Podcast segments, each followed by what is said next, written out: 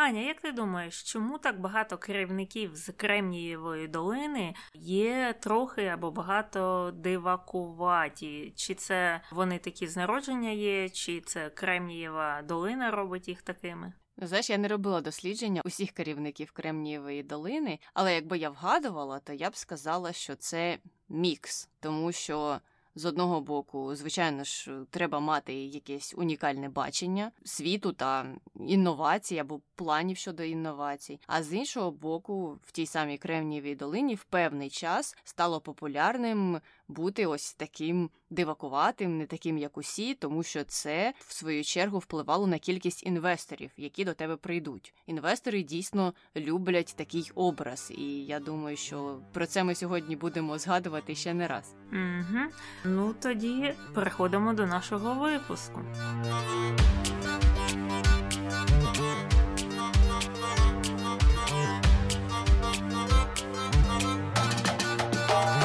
це Таня і Аня. В ефірі подкаст «Не без гріха». Дискусії про відомих людей, їх досягнення та сумнівні вчинки. Сьогодні говоримо про Елізабет Холмс. Цікаво, що про неї питають в інтернеті. Питають багато, але майже всі питання стосуються її голосу. Отже, перше питання. Елізабет Холмс. Голос. Голос країни? Можливо, я не знаю. Може, колись вона і приймала там участь, хоча я дуже сильно сумніваюсь. Ну так, це стосується купи легенд, конспірологій та інших пліток, пов'язаних з тим, що ж вона зробила зі своїм голосом і чи справжній той голос, який ми чуємо усюди в інтерв'ю, чи ні. Ну, і багато хто каже, що ні, все ж таки. Угу. Ну, і потім вже питають, чи була колись Елізабет Холмс в програмі Shark Tank.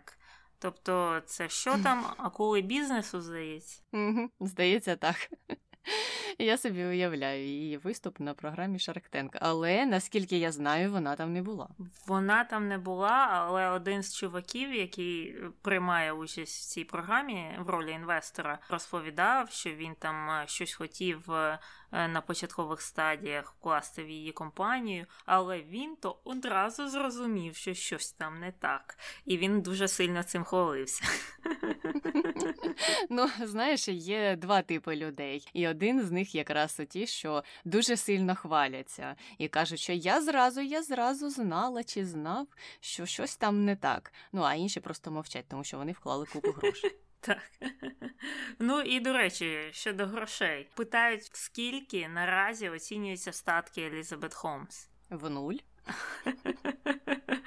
Так, а до цього, буквально до дві тисячі шістнадцятого року, коли впала її ця імперія, її статки оцінювалися в чотири з половиною мільярди доларів. Оце стільки вона грошей позбирала, по людях наколядувала. Ну так, дуже продуктивно колядувала. Потім люди питають, чи є якась документалка про Елізабет Холмс на Нетфліксі.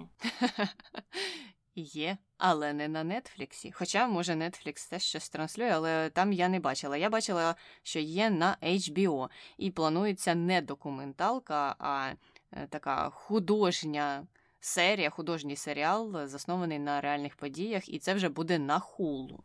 Угу, угу. Так, дійсно, є досить багато, мені здається, документалок. Є ціла серія програм від каналу ей бі сі, їх, здається, можна знайти на Ютубі. Та от досить вже давня документалка на ейч бі о, про яку ти говорила. Є серія подкастів також від каналу ей бі сі. І от в додаток ще буде цей художній фільм або художній серіал. Ну і наостанок, останнє питання.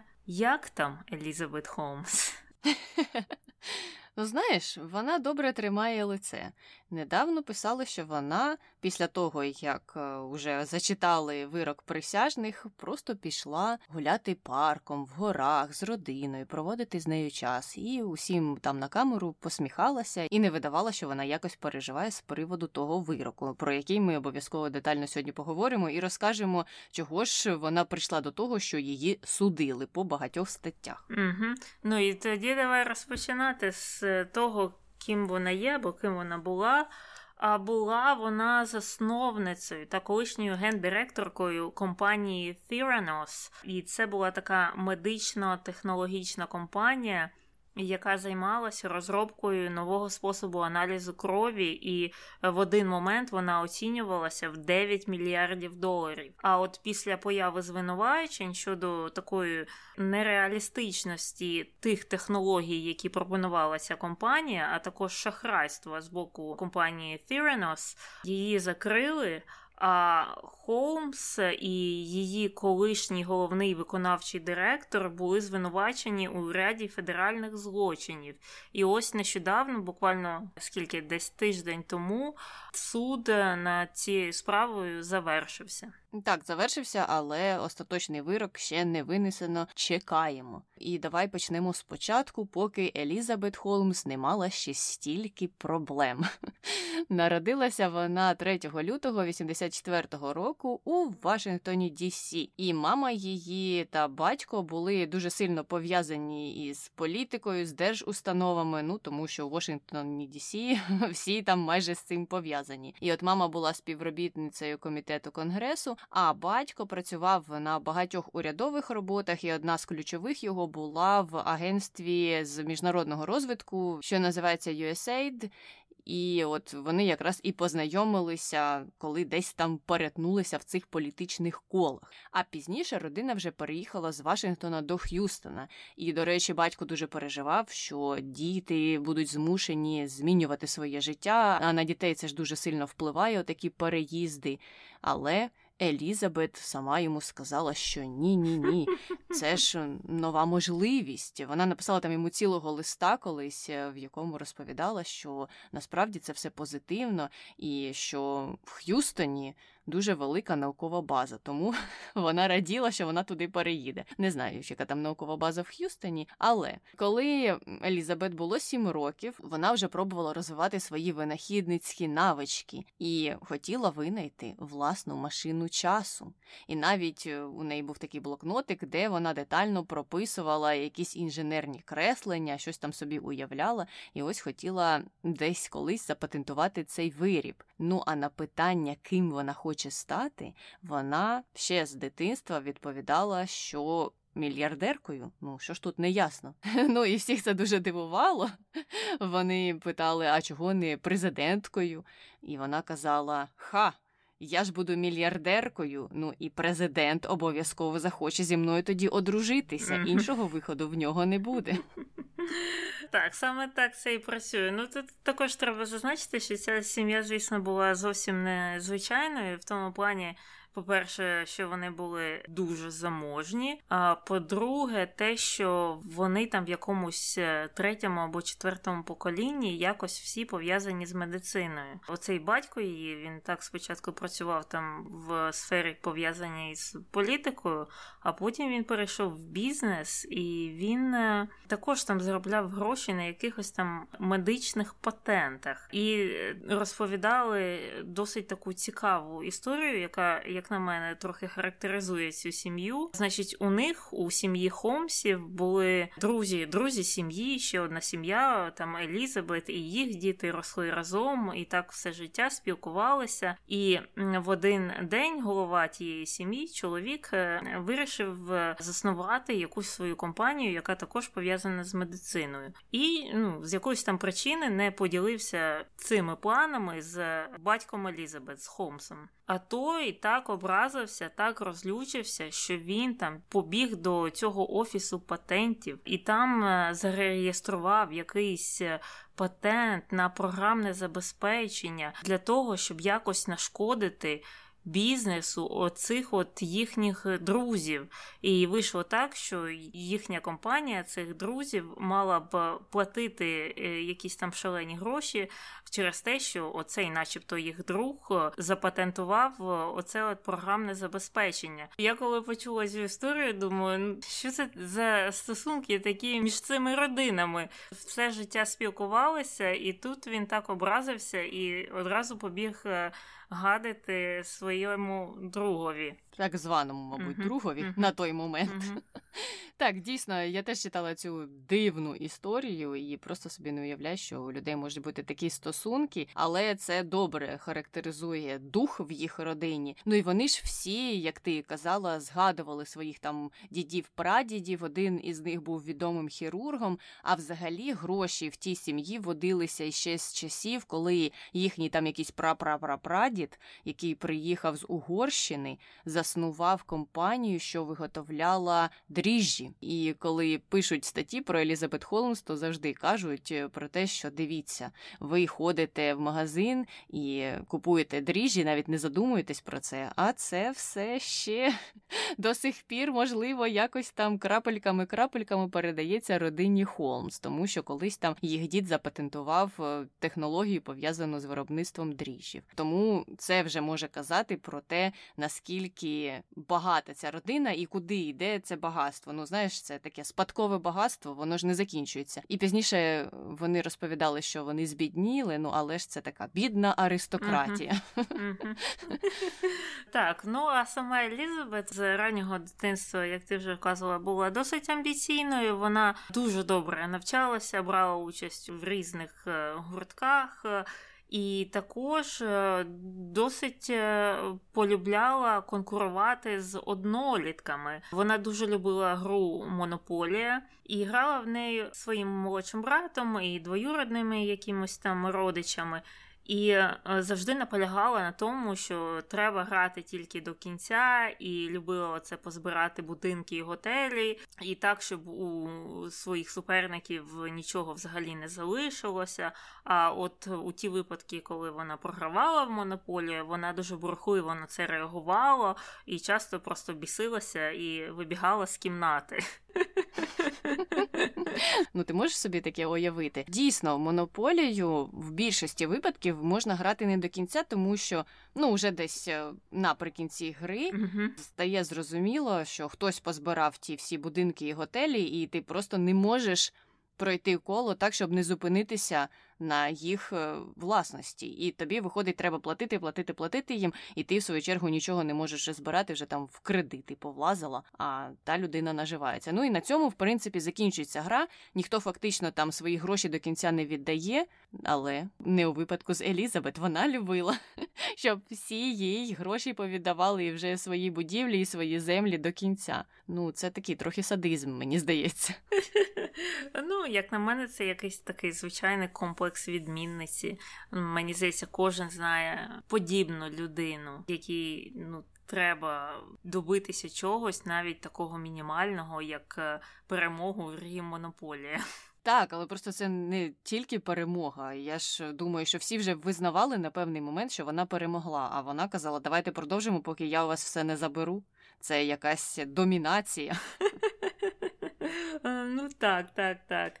Ну і окрім гри в «Монополію», вона займалася активно позакласною роботою і навіть, коли ще була малою, відкрила власний бізнес. І він полягав у тому, що вона продавала китайським школам компілятори коду Сі плюс плюс. І це програмне забезпечення, воно просто перекладає комп'ютерний код. І там вже заробляла якось на цьому гроші.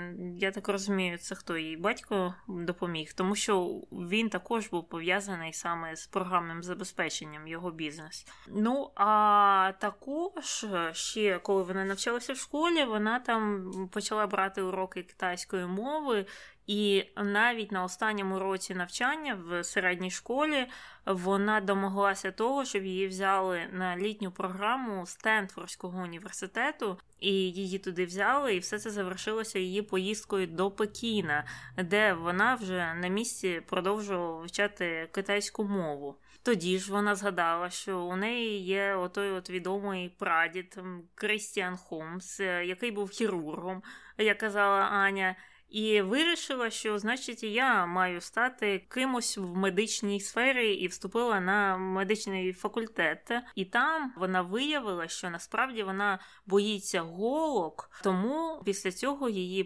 плани щодо її навчання трохи змінилося. І потім вже пізніше, коли вона заснувала свою компанію, в інтерв'ю вона не раз згадувала про те, що цей от страх перед голками якраз в першу чергу і попливав на створення компанії Theranos. Але ну, мені видалося дивним, що вона зрозуміла, що вона боїться голок, тільки коли їй вже було за вісімнадцять років. Мені здається, ти це розумієш ще там далеко в дитинстві, що ти їх боїшся. І це ти говориш, спираючись на свій власний досвід, так? Так, але ж я не тільки голок боюсь, я найбільше боюся цих лез, за допомогою яких беруть кров з пальця. Це найгірше. Голки – це не найстрашніше. І навіть коли беруть кров з вени, це не так трагічно для мене, я це можу пережити. А от це лезо у пальчик – це просто жах, і я втрачаю свідомість. І, і кожен раз, коли я йду на цей аналіз, я попереджую медперсонал про те, що очікуєте, що я просто можу впасти. І це неоднократно ставалося. Медперсонал такий, так, так, так, розповідає. Потім Таня бряк і впала. Ні, ну як, насправді тут серйозно до цього підходять з розумінням, і вони починають зі мною розмовляти як з п'ятирічною людиною і відволікати мене. Знаєш, як дітям роблять уколи, і їм так, о, подивись, тут іграшка, а тут пташка, а тут те. І вони так зі мною розмовляють, іноді це допомагає, частіше ні. Ну так, бо ти не дитина, і ти знаєш, що тебе очікує. Дитину то можна, насправді, відволікти, і вона на секундочку забуде. А ти вже досвідчена людина. Ну і бачиш, Таню, ти могла теж створити якусь свою власну компанію ще більш досконалену, ніж Theranos, тому що там же присутні оці проби з пальчика, і тебе б це не влаштувало. Тобі треба ще щось більш альтернативне. Але добре, мабуть, що ти це не зробила. Бо, бачиш, у Елізабет в кінці кінців не вийшло. Спойлер, спойлер. Але ми повертаємося до її навчання. Вона вступила до Стенфорда, де до цього проходила практику, і вирішила там вивчати хімічну інженерію. Ну, тобто, трохи так дійсно відійшла від того чистого поля медицини. І вона одразу ж там стала досить успішною. На першому курсі вона стала президентською стипендіаткою, отримала стипендію в розмірі трьох тисяч доларів на дослідницький проєкт. Ну і нібито вже тоді в неї почали зароджуватися оті ідеї, пов'язані з її майбутньою компанією. Але після першого курсу вона поїхала на стажування в Сингапур, там вона працювала в інституті геному, і отримала вона роботу там частково нібито тому, що розмовляла китайською мовою, ну або одним з діалектів. Тобто це повпливало. Бачите, вивчення іноземних мов веде до успіху. Ну, але не у випадку з Елізабет Холмс. Тобто вивчайте іноземні мови, але бізнес будуйте чисто. Ну і вже на другому курсі Холмс пішла до одного зі своїх професорів, якого звали Ченнінг Робертсон, і розповіла йому про ідею своєї компанії, яка мала б займатися тестуванням крові. Але це було нетрадиційне тестування крові. Вона хотіла використовувати такі методи, які б збиратимуть мінімальну кількість крові, потрібну для проведення тестів. І не одного тесту, а багатьох. Тобто ідея полягала в тому, щоб не підключати людину до всяких голок з трубками, не брати купу крові з вени для багаточисленних тестів. Вона вірила в те, що буквально крапля крові може забезпечити достатньо матеріалу для того, щоб провести багато-багато різних тестувань. Ну і цей професор послухав її, послухав і сказав: «Геніально! Я в це вірю!» І отак от з його благословення вона заснувала компанію, яка, до речі, спочатку називалася Real Time Cures, але пізніше вона змінила її назву на Theranos. І це слово складалося з двох слів – терапія та діагноз. Ось таким чином вона це все зміксувала. Хоча потім люди казали, що вони трохи побоювалися цього слова, ну там коли інвесторів питали або журналістів, вони відповідали, що в них якісь погані та моторошні асоціації із цим словом. Ну і ще цікавою історією була така, що на перших пейчеках або тих документах про оплату, які видаються в США, була допущена помилка, і ще була стара назва компанії Real Time Cures, І трошки хтось зробив очепятку і написав «Real Time Curses», тобто «Прокляття в реальному часі», щось таке. І таким чином люди отримали свою зарплатню від компанії, яка називається «Прокляття в реальному часі». Ну, може, це якесь пророцтво, хто знає. Угу, угу. Я, до речі, до того, як дізналася, з чого пішла ця назва, я думала, що ця компанія була названа на честь якогось динозавра. Тиранозавра? Так, тому що ну, часто ж ці імена динозаврів, вони закінчуються на нос, там, ранос, ну, такі є назви динозаврів.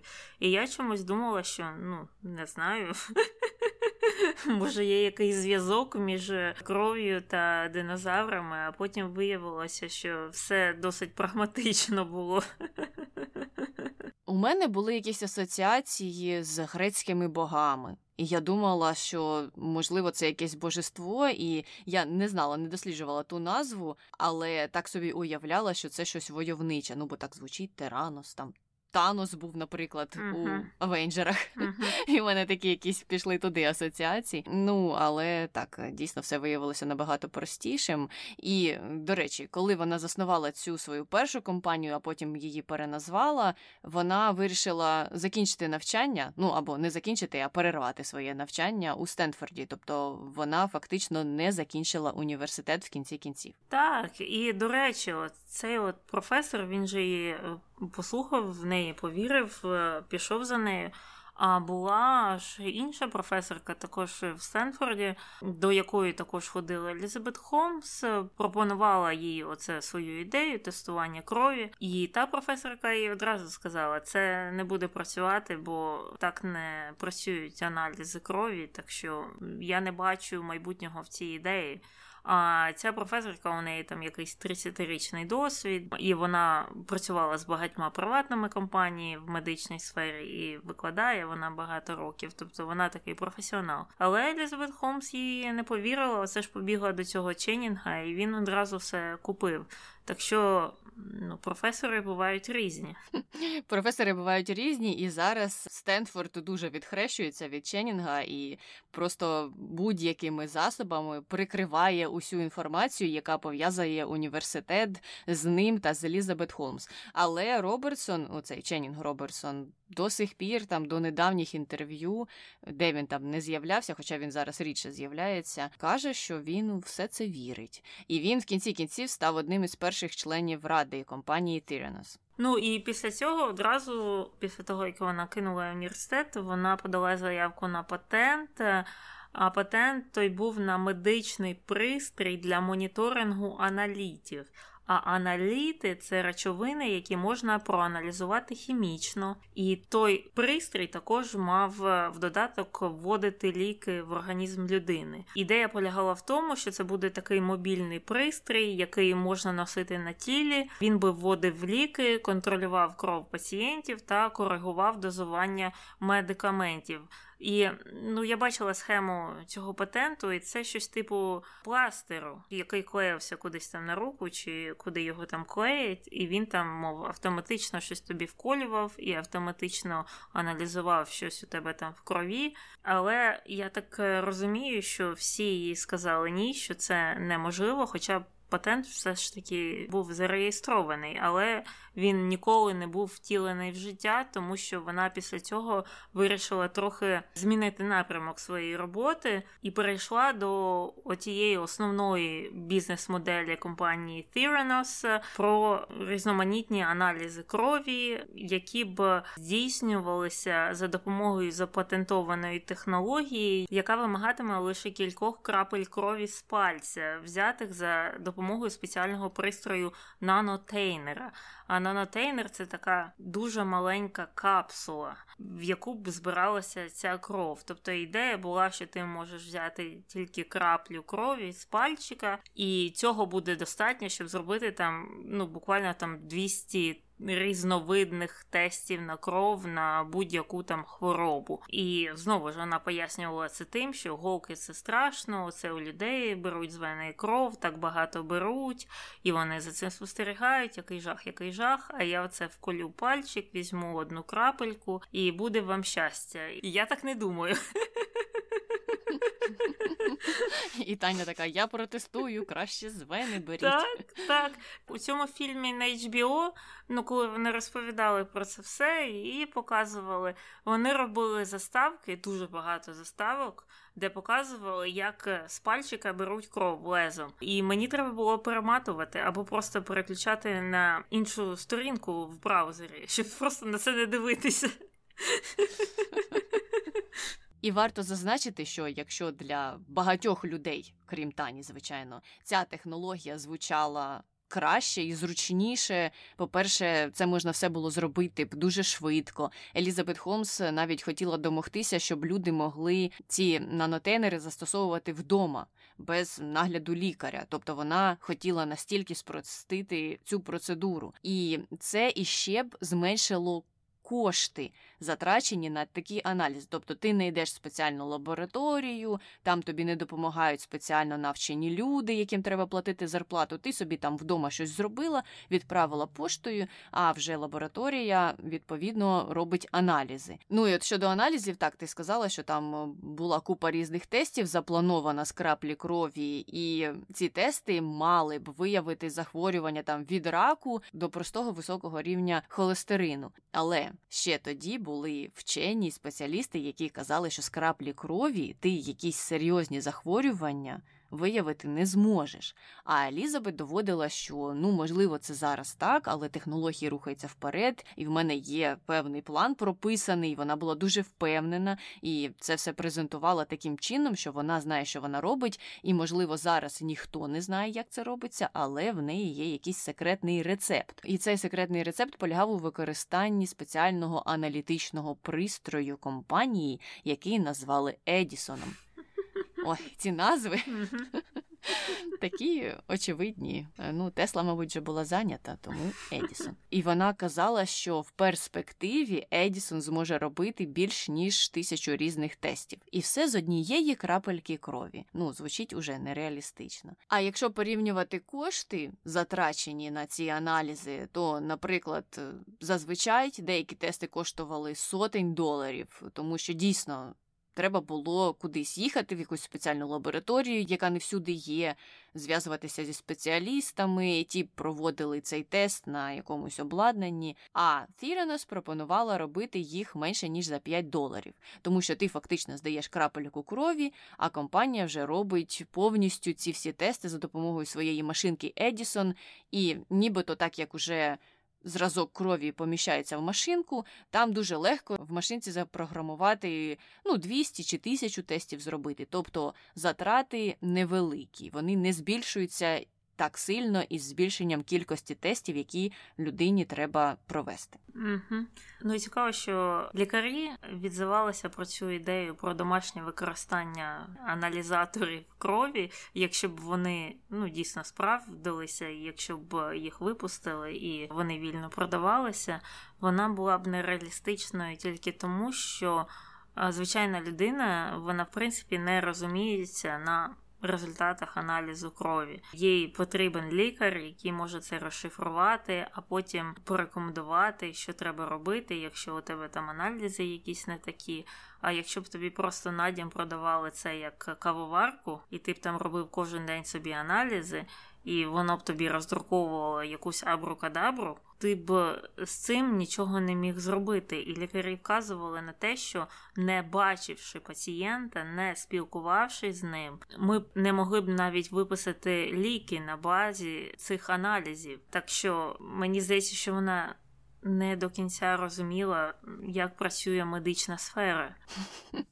Ну, чекай. Вона казала, що вона до кінця все розуміє. І навіть після того, як вона там з друзями вечеряла, вони усі робили аналіз за допомогою нанотейнера і цієї машинки Edison і визначали, що якщо от хтось поїв салатик, то в нього все добре. А якщо хтось з'їв величезний бургер, то все. Там все зашкалювало чи навпаки не зашкалювало. То те, що треба і не треба.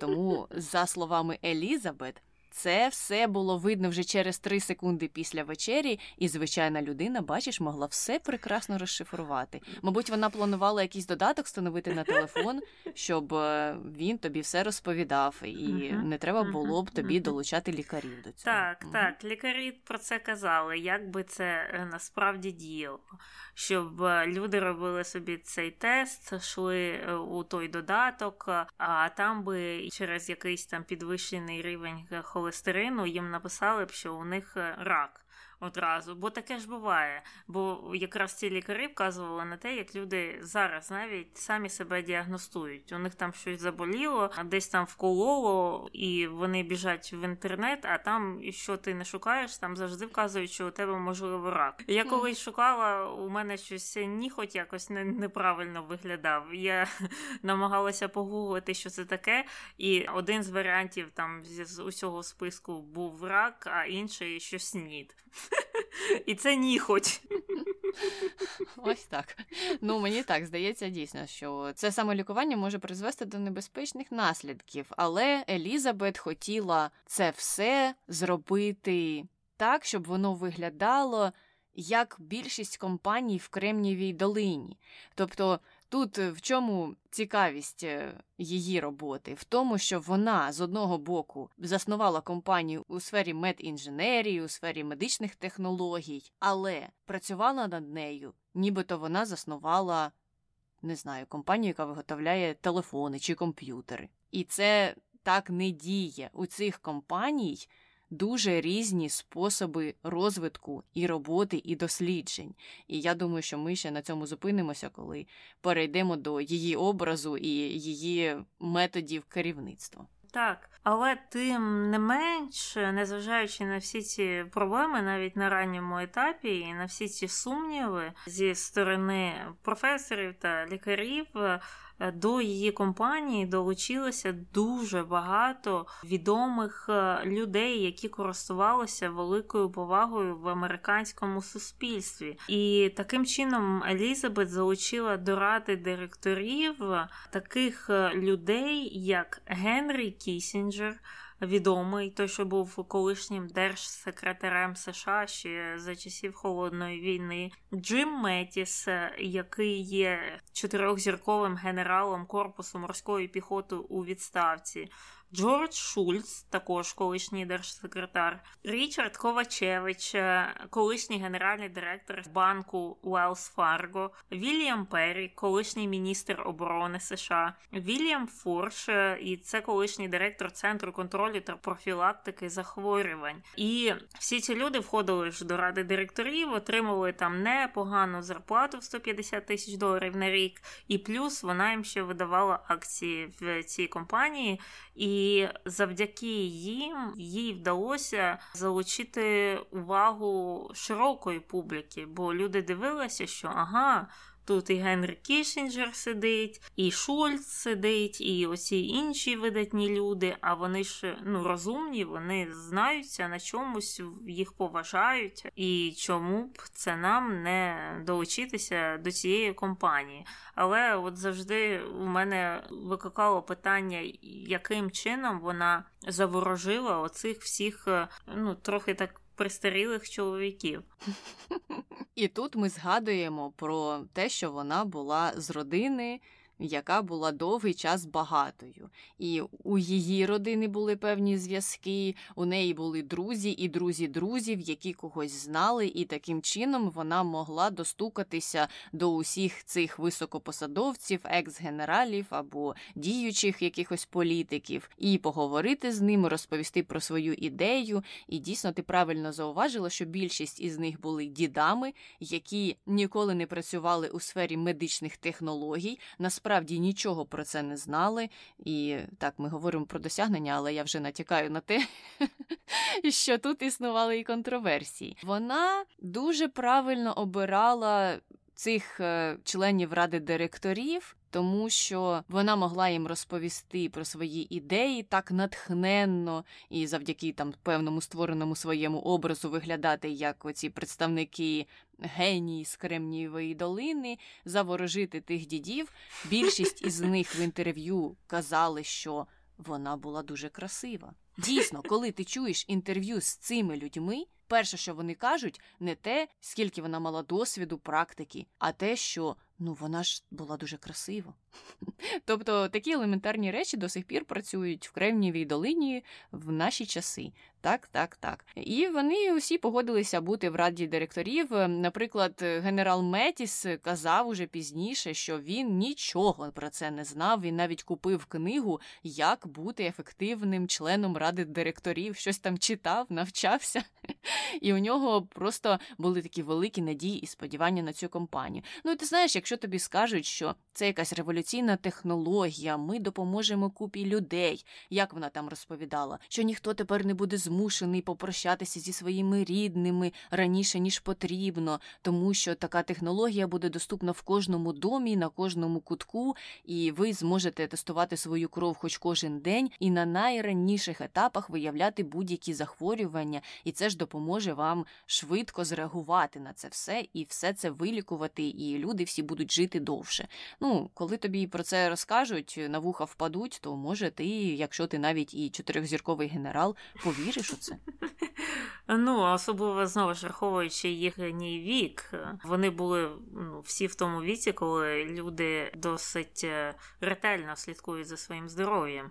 І, мабуть, це їх також в цьому плані досить зацікавило. Але от залучила вона цих людей і через це стала такою більш-менш відомою і почала збирати гроші для своєї компанії. І одним із перших таких відомих її інвесторів були засновник компанії Oracle – Ларрі Елісон, також Тім Дрейпер, батько її друга дитинства, і також він був засновником відомої венчурної компанії. І на ранніх етапах збору коштів Theranos зібрала понад сімсот мільйонів доларів. А вже пізніше інвесторами компанії стали такі люди, як Руперт Мердок і компанія Walgreens, а це мережа аптек по Сполученим Штатам, а також родина Девос, також багата сім'я в якомусь там десятому поколінні, і сама ця Бетсі Девос, вона була головою департаменту з освіти в США нещодавно. І також інвесторами стала родина Walton, а вони є спадкоємцями імперії магазинів супермаркетів Walmart. Тобто купа великих імен, всіх вона якось туди заманила. Ну, одне за інше чіпляється. Мабуть, Генрі Кісінджер порекомендував це Джиму Меттісу, а Джим Меттіс Ларрі Елісон, а Ларрі Елісон Руперту Мердоку, а Мердок пішов до Девос, і так вони всі разом скинулися грошами на Елізабет. Ну так дійсно і було, тому що онук Шульца, який теж входив в раду директорів, якраз і розповідав, що Елізабет була присутня ледь не на сімейних святах у них. Цей дід її так любив, всюди запрошував і влаштовував для неї зустрічі зі своїми знайомими. А так як він був дуже відомим і досвідченим політиком американським, у нього були оці зв'язки. І дійсно можна подивитися на список перших великих інвесторів, і там багато людей дотичних до політики, і тому стає очевидним, як Елізабет отримувала ці інвестиції. І знову ж таки, варто зауважити, що ніхто з цих людей, будучи дотичними до політики, не є дотичним до медичної сфери. Немає тут величезних імен, ну, окрім Walgreens, але там теж були певні внутрішні конфлікти, частина людей хотіла, частина не хотіла в це інвестувати. А так, немає тих, хто мав би величезний досвід. Ми не бачимо тут, наприклад, представників компанії Pfizer. Так, так, дійсно. І таким важливим, мабуть, найважливішим моментом моментом цієї історії було те, що Холмс брала гроші з цих інвесторів за умови, що їй не доведеться розкривати, як насправді працює технологія цього аналізу крові. І також вона мала останнє слово щодо всього, що стосується компанії. Тобто, в принципі, ця рада директорів, вона була, існувала, вони там давали якісь, мабуть, поради, але вони мало на що впливали, тому що останнє слово завжди було за Елізабет. Угу, угу. Ну і тут хтось, можливо, може задати питання, а як це компанія в медичній сфері і така таємнича? Невже ж держоргани ніяк не повинні були контролювати їх винаходи і увесь цей процес? А виявляється, що достатньо закономірно і логічно, і не дивно насправді, що в американському законодавстві є багато обхідних шляхів, і вони користувалися цими дірками в законах і прописували себе як таку закриту лабораторію, яка мала право на ці секретні тести до певного часу. Тобто вони вигравали собі декілька років таким чином, і Еф Ді Ей, тобто адміністрація контролю за якістю їжі та ліків, до них не чіплялася до певного моменту. Ну і тут якраз, я думаю, можна перейти до стилю правління Елізабет і до того, як її компанія намагалася стати схожою на те, що відбувалося в Кремнієвій долині. Вона дійсно була одержима секретністю, це все поширювалося на всю роботу Theranos, і фактично перші десять років про компанію мало хто знав, вона працювала в такому прихованому режимі. І це не типово для медичної сфери, це типово для компаній, які створюють певні інновації, ну, наприклад, для компанії Apple чи для Google. І ще типовим у цих компаніях є те, що відділки всередині компаній не пов'язані між собою дуже сильно. Тобто ти можеш працювати в одному відділку над розробкою якоїсь частини програми або продукту, я в іншому відділку, і ми з тобою не знаємо, над чим хто з нас працює детально. Тому що таким чином компанія якраз і забезпечує рівень цієї секретності. Тобто колеги можуть не розумітися, над чим працюють інші колеги, якщо вони не в їхньому кластері. І от Елізабет будувала свою компанію так само. Хоча насправді в Америці медичні корпорації так не працюють. Там навпаки відбувається дуже тісне співробітництво. Ну, тому що люди працюють над якимись препаратами, над якимись пристроями і мають знати усі етапи роботи над тим або іншим препаратом чи пристроєм, над якоюсь інновацією. Тому що якщо хтось один не буде знати, що зробив інший, то це може призвести до якихось серйозних наслідків для пацієнтів або для клієнтів цієї компанії. Але Елізабет в це не вірила, вона вірила в те, що вона повинна працювати так, як працював її герой, генеральний директор Apple Стів Джобс. Вона дуже-дуже надихалася ним, це дійсно був її кумир, і дійшло навіть до того, що вона почала в певний момент вдягатися в в чорні водолазки, як Джобс. У неї в гардеробі були одні чорні водолазки.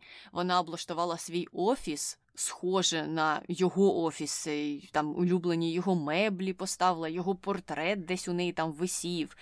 Ну і вона також рекрутувала на початкових етапах створення компанії працівників з Apple, щоб вони робили дизайн для її машинки. Хоча самі ці працівники Apple казали, що вони не розуміють, навіщо їй їх послуги, адже суть машинки Едісон не заключається в її дизайні, вона полягає в тому, щоб вона ефективно працювала, що там всередині, а не зовні. Угу. І так, до речі, я ж часто вказувала на те, що ти носиш чорні водолазки, це те, що робив Стів Джобс, ти, типу, ним надихаєшся, ти з нього копіюєш, а вона завжди казала, я взагалі-то ношу чорні водолазки ще там сіми років. А люди, які ж знали її з дитинства, або там з молодих років, вказували, що до того часу, як вона там почала вже працювати в своїй компанії, вона одягалася як жіночка. Ну така, як жіночка старшого віку, старша, ніж вона на той момент була. Там були такі якісь троянди, блузки, щось таке. і що насправді ну, це повнісінька брехня. І щодо цих дизайнерів Apple, там же вся фішка її також була в тому, що вона хотіла, щоб цей Edison був дуже компактним. І коли показували, як він виглядає, він не був більшим за звичайний настільний комп'ютер. А самі інженери, які займалися внутрішньою частиною, саме тою частиною, яка і робить аналізи, вказували, що це просто фізично неможливо. Ну, не можна втиснути от стільки там двісті плюс аналізів в одну цю маленьку коробку. На що Елізабет казала, що це ти, типу, недостатньо над цим працюєш, все всюди можна втиснути, треба просто більше працювати, а якщо у тебе це не виходить, ти, мабуть, просто не матеріал для нашої компанії, не наш працівник. І це ж вона також надихалася тим самим Стівом Джобсом, тому що, ну, про нього відомі такі дані, що коли компанія Apple розробляла чи то iPod, чи то iPhone, чи там що ще, перші якісь прототипи, коли йому надавали, і він там одразу починав матюкатися і казати, що ні-ні-ні, це він завеликий, чи затовстий, чи щось з ним не так, треба менше, треба менше, а ті казали, ми не можемо менше, а той казав, що ні, ви просто погано працюєте, ну, та, та ж сама схема, і начебто це в кінці кінців призвело до того, що Стів Джобс виграв, і якісь там інженери чи дизайнери розробили цей телефон, який виглядав так, як хотів Джобс, або близьким до того. І я так зрозуміла, що Елізабет знову ж в цьому плані також брала приклад з нього, але забула, що вона розробляє не телефон. Це був дуже важливий пункт у її роботі. Ну і дійсно вона була такою вимогливою керівницею, хотіла, щоб усі дуже старанно працювали і нічого не знали про те, що роблять інші працівники і колеги. Але вона тим часом щодня відстежувала, щоб співробітники приходили вчасно на роботу, не йшли раніше, ніж треба. І потім уже на якихось етапах вона навіть почала вечеряти в офісі, щоб спонукати людей залишитися. А ну тут в місцевій культурі часто стається так, що тобі бос може прямим текстом не казати, що давай залишайся, можливо, довше попрацюй, але якщо ти бачиш, що бос не йде, то тобі якось теж трохи соромно йти. І дійсно люди часто попадають в таку пастку, що усі сидять, бо бос сидить. А чого сидимо, не знаємо, робимо вигляд, що працюємо. Ну і от вона таким чином намагалася маніпулювати своїми працівниками і взагалі пізніше в інтерв'ю казала, що вона просто живе в офісі, в неї там питали, чи вона дивиться телевізор, і вона казала, ха, у мене навіть телевізора немає, бо я ж живу в офісі. Ось така працівниця. Угу. Ну і цікаво, що якщо передивлятися її інтерв'ю, вона говорить як робот. Її питають про якісь там людяні речі, ну про той же телевізор, або там, не знаю, про музику, або ну будь-що, що робить тебе людина. А вона завжди відходила від цієї теми і поверталася до своєї роботи, до своєї компанії, наскільки це важливо, що я живу на компанії, це що я одружена за своєю компанією і взагалі я нічим більше, крім своєї компанії, не займаюсь. І це мене здивувало в тому плані, що, будучи такою людиною, важко знову ж заворожувати людей. Бо люди, мені здається, вони ж сходяться на якихось людяних речах, а не на тому, скільки ти там годин проводиш на роботі. Це нікому не цікаво. Такі люди – це найнудніші люди в світі, які це пишаються тим, що вони відпрацювали там вісімдесят п'ять годин на тиждень. Але з іншого боку, я тут тобі хочу сказати, що, звичайно, це не можна назвати величезним соціологічним дослідженням. На моєму прикладі власному, якщо я зустрічала таких старих білих дідів, і вони чули про те, яка у мене, на їх погляд, складна доля іммігрантки, і як я там де починала, скільки я працювала, ну, знаєш, вони ж люблять про це розпитувати до найменших деталей. Вони якраз дуже сильно цим надихаються і дуже позитивно на це реагують. Якщо ти їм скажеш, що ти там колись десь працювала вісімдесят годин, то вони це для себе відмітять і скажуть: ось на чому тримається наша країна, на таких працьовитих людях, а не на тих, хто сидить на державному забезпеченні і отримує там якісь дотації. Тому для мене в цьому є сенс. Вона, мені здається, знала, для якої аудиторії вона це каже. Можливо, знову ж, але з її інтерв'ю, навіть якщо вона намагалася там жартувати або якось зблизитися навіть зі своїми працівниками, коли вона їм якісь спічі давала там на роботі, вона знову ж навіть тоді, коли вона намагалася, вона розмовляла як робот, наче її запрограмували. Ну, Марку Закербергу це не заважає, бачиш, заробляти мільярди. Може, вона і ним трохи надихалася. Ну, можливо, можливо. Ну, і щодо того, знову ж повертаємося, як працювала ця компанія. Холмс, вона до всього того ще була одержимою безпекою. Вона просила всіх, хто відвідував штаб-квартиру компанії, підписати угоду про нерозголошення, перш ніж цих людей впустять у будівлю, а самі охоронці супроводжували відвідувачів скрізь. І не тільки відвідувачів, а й працівників, якщо їм треба було там з якоїсь там лабораторії перейти в відділ маркетингу. Це треба також було викликати охоронців, щоб ті люди там якимось чином не потрапили в якусь кімнату, в яку їм не треба було потрапляти. Отак от. Також Холмс найняла компанію охоронців, які всюди-всюди її супроводжували, і навіть вікна її кабінету були зроблені з куленепробивного скла. Не зрозуміло чому, вона ще була якоюсь керівничкою мафії, ну а хто б її хотів вбити, ну серйозно. Я ще можу якось зрозуміти цю секретність щодо технології, якщо б вона була справжньою, а от, ну от що, який снайпер буде в неї стріляти, щоб що? Що, що зробити? Хм. Ну, в неї ж були величезні плани співпрацювати з Міністерством оборони, тому, можливо, це на перспективу все робилося.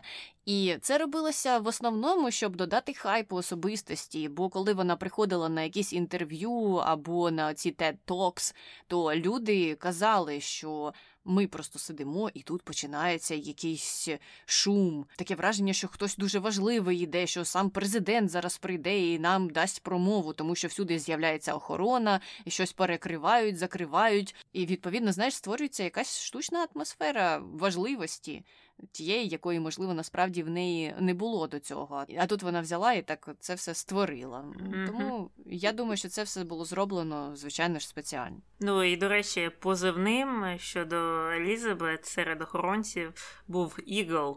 Тобто вона була орлом. Такий орел, орел зайшов в будівлю. Mm-hmm.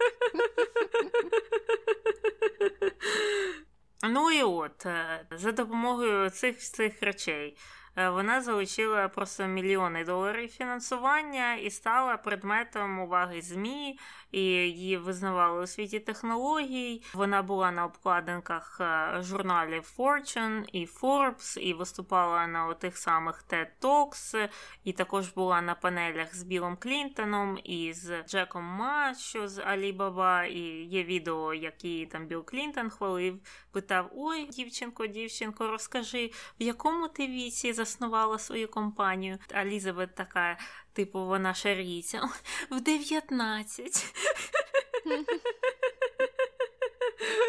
І Білл Клінтон такий: от бачите, от бачите, яке у нас світле майбутнє. І також вона там зустрічалася з Байденом, проводила йому екскурсію, коли він був віце-президентом. І паралельно почала встановлювати партнерські зв'язки з різними організаціями. Серед них були такі, як Capital Blue Cross та Cleveland Clinic. Перша це страхова компанія. І ці установи підписали контракт, згідно з яким поширювали інформацію про тести компанії Theranos серед своїх пацієнтів. А Walgreens, ота от система аптек, вони уклали угоду про відкриття центрів тестування Theranos у п'ятдесяти магазинах з планами розширити співробітництво по всій країні. Але ну, це нічим не закінчилося. В принципі, вони там відкрили ці представництва у деяких філіалах Walgreens в штаті Аризона, здається. І вони там почали робити якісь тестування, але ну, далі це Аризони не пішло в кінці кінців. Так, так, і я думаю, що ми на цьому ще зупинимося в контроверсіях. Крім того, компанія стверджувала, що вона має тісні зв'язки, багато планів з Міністерством оборони США і з величезними фармацевтичними компаніями, такими як Pfizer і GlaxoSmithKline, і тому... Це також додавало їм авторитетності, коли їм треба було залучити гроші від інвесторів, наприклад. І ми їх також згадаємо в контроверсіях. І в певний час Холмс стала наймолодшою мільярдеркою в світі. Про неї писали дійсно і Fortune, і Forbes, і Forbes поставив їй свій рейтинг, і казали, що вона тоді заробила чотири з половиною мільярди доларів сама власноруч, звичайно. І я думаю, тут з досягненнями ми закінчимо. Трошки тепер про особисте. Елізабет після того, як покинула Стенфорд, коли їй було дев'ятнадцять, почала зустрічатися із бізнесменом, якого звали Санні Балвані, і познайомилися вони тоді, коли Холмс була в Пекіні. Він казав, що він був дуже вражений її знанням мови, і вона взагалі себе так поводила дуже серйозно, не на свій вік, і тому він нею зацікавився. А з часом він вже став номером два у тій компанії Theranos, і це все до нього прийшло, незважаючи на те, що у нього не було жодного досвіду роботи у тій сфері. Так, він інвестував свої гроші в якісь бізнес-проекти, щось там десь продавав, навіть з Microsoft певний час був зв'язаний, але в медичних технологіях він не працював. І у дві тисячі шістнадцятому році він там зі скандалом покинув ту компанію, завершив стосунки особисті з Холмс, а вона, в свою чергу, пізніше вже свідчила, що зазнавала постійного психологічного та сексуального насилля з його сторони. Санні ці звинувачення відкидає, і поки що не зрозуміло, чи Елізабет буде судитися з ним з цього приводу. А після Санні вона почала стосунки із Вільямом Евансом.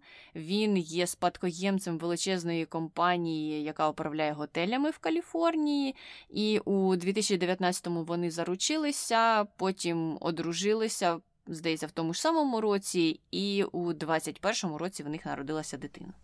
Угу. Ну і це все, що, мабуть, можна сказати про її біографію, і треба, мабуть, переходити до найцікавішого, що є контроверсіями. І почнемо з того, як почав розкручуватися цей клубень махінацій. Значить, вперше серйозно компанія Theranos стикнулася зі звинуваченнями в шахрайстві восени дві тисячі п'ятнадцятого року. І тоді якраз вийшла серія статей у Wall Street Journal. Цими статтями займався досить відомий Відомий журналіст-розслідник, якого звуть Джон Керріру, і він виявив серію серйозних проблем з компанією. І джерелами даних для цих статей стали якраз колишні працівники компанії, які розчарувалися у Елізабет та у самій компанії Theranos. І серед таких найсенсаційніших відкриттів було те, що багато зразків крові тестувалися на стандартному діагностичному обладнанні, які вони, до речі, придбали у інших компаній, наприклад, у Siemens, а зовсім не на машині Edison, яку вони рекламували. І також додаток до цього був ну, досить великий відсоток тестів, які робилися на машинах Edison. Вони були неточними, давали зовсім неточні результати. І компанія ця значно переоцінила свої річні прогнози доходів, щоб залучити інвесторів. Ну, тобто, брехала про те, що вони там планують зробити у той період. І самі оці ось співробітники, які стали джерелами для тих статей, стверджували, що Холмс разом зі своїм бойфрендом Санні Балвані знали про те, що ця технологія, ці Едісони не працюють або принаймні є недосконалими і були ще не готові до широкого публічного використання, але в той же час і Холмс, і Балвані змушували співробітників фальсифікувати дані тестування і проводити фальшиві демонстрації машин для потенційних інвесторів. І потім, як вияснилося, що коли приходили інвестори, вони дійсно брали у них кров і показували, як вони всовують цю кров у цю машину Едісон, а потім виганяли цих людей з лабораторії, потім висовували цю кров з Едісона і бігли до іншої лабораторії, до справжньої, з іншою машиною, яку вони купили у Сіменса, там робили справжній тест, а потім прибігали з результатами цього тесту до інвестора і показували, які у нього результати. Тобто це прямісіньке шахрайство і омана. До того ж, у компанії Theranos була команда адвокатів, і один з них такий дуже агресивний, які погрожували співробітникам Theranos судом за те, що вони наважилися оце дати коментарі пресі, розповісти правду про діяльність цієї компанії. І погрожували вони не просто так, вони підслідковували цих людей під їх домівками. І там, ну, агресивно, як гопники, погрожували, що якщо ти ще там слово мовиш погане про цю компанію, то ми тебе просто закидаємо судовими справами, і ти з боргів не вилізеш до кінця свого життя. А справа в тому, що ті люди, які пішли на кооперацію з пресою, які працювали на Theranos в певний момент, це були дуже молоді люди, їм там було двадцять плюс років, у яких життя ще попереду, і у них взагалі не було грошей ні на адвокатів, ні на що, вони не знали, як діяти, і були повністю незахищені. А у Theranos, в свою чергу, були необмежені гроші на адвокатів, і вони могли робити все, що завгодно. Угу, угу. Тут варто зазначити, що взагалі-то у законодавстві американському прописано те, якщо ти, наприклад, працюєш у такій компанії, як Theranos, бачиш махінації, особливо ті, які пов'язані з обманом інвесторів, ти можеш звернутися до держорганів, про це все повідомити, потім вже можеш йти і в пресі теж повідомляти, але там дійсно все складніше і можуть тебе закидати в певних випадках позовами. Але якщо ти співпрацюєш з держорганами, то на тебе поширюється імунітет. Тут є таке поняття як whistleblower, і ти, відповідно, є тією людиною, яка розкрила махінації цієї компанії, тому компанія не може тебе ніяким чином засудити за це.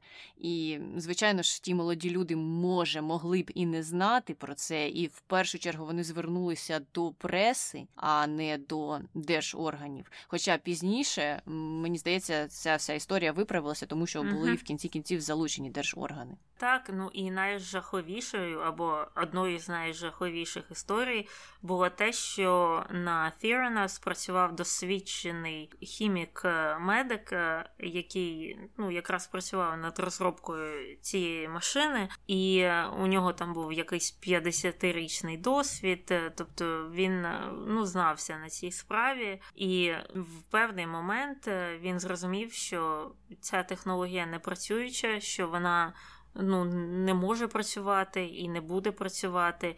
І зазначив про це і Холмс, і Санні Балуані, за що вони його відлучили від роботи. А потім також стали йому трохи так погрожувати і судом, і якимись іншими жахливими речами. І в один жахливий день він покінчив життя самогубством через те, що він, ну, не зміг це пережити. І сама компанія майже ніяк на це не прореагувала. Жінка цього чоловіка розповідала, що все, що вони зробили, це вони прислали своїх людей, щоб ті позабирали з їх будинку всі документи, які стосуються компанії Theranos. Угу, угу.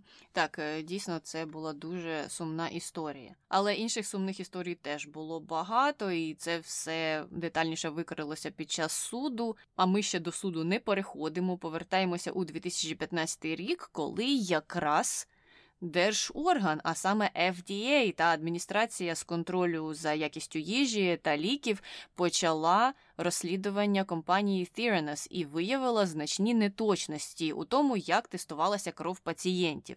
Тобто ті тести, які проводилися не на машинках Siemens, а на машинках Edison, які належали компанії, були жахливими за своєю якістю.